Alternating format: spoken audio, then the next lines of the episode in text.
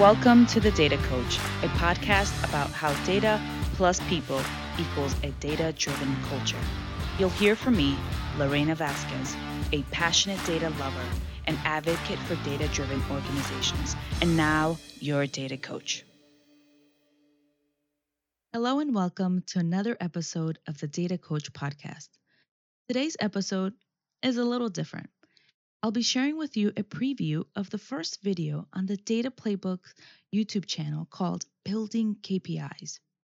Take a quick listen, and I hope you enjoy. Hello and welcome to the Data Playbook YouTube channel. Today is all about K P Is. Now, I'm sure you've heard it before. K P Is stand for Key Performance Indicators.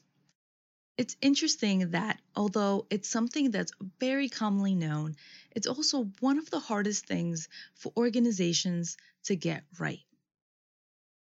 Let's start off with the definition. What is a key performance indicator? Let's break the words down. There are three words. There is key, which means it's important. Performance, which means we have to measure something, an action, a set of steps, and we have indicator. This metric must indicate how you are performing, and therefore it must be actionable. Let's talk through the attributes of a K P I. We know that a key performance indicator must meet these three things. It has to be important. It must tell you that you must do something. You must be able to measure it in order to then understand the performance of it. And one additional attribute I add is that it has to be clearly defined. I want to clear things up before going further. Not every number that we see is a K P I. We have metrics. We then take these metrics, these numerical values, and then slice and dice them into different dimensions in order for us to look at data in different ways. Now, a K P I is a metric. It's an important one.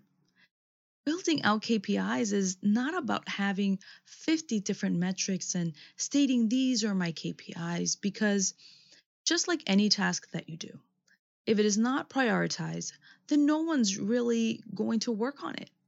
You can't give me fifty tasks and then say, all these things are important.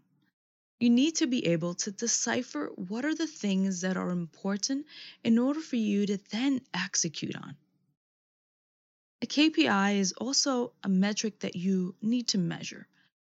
We're going to compare this number against something else, whether that's a target number that we have in our minds, whether that is, you know, a number point in time of reference, or whether that is something you know from somewhere else. Performance is really important, and so is ensuring that a K P I is actionable, a measure that cannot be acted upon if you have no control over it. If you cannot improve it, make tweaks, or change levers, then it is not a K P I. If we have no control over what we are measuring, and I'm not saying here are we ingesting this data and are we tracking it? It's more of a, can you can you impact it? Can you move a lever to make that number better? Now, if you can't, then you cannot have responsibility over it. It's just a reporting metric. It's not actionable.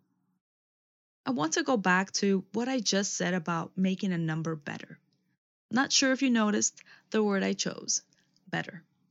I'm not saying that you can increase that number or lower the number, because depending on the metric you own, a lower number is actually a better number. For example, if we're talking about error rate or incidents per hour, we want those K P Is to be low. And that was a glimpse of the video. The rest of the video covers the framework I use to build K P Is. If you want to know more, go to the Data Playbook's YouTube channel. I've added the link in this episode's notes. Let me know what you think, and don't forget to subscribe. The Data Coach is hosted by Lorena Vasquez. You can find more information about this podcast and your host on the data playbook dot com slash The Data Coach Podcast. And don't forget to subscribe.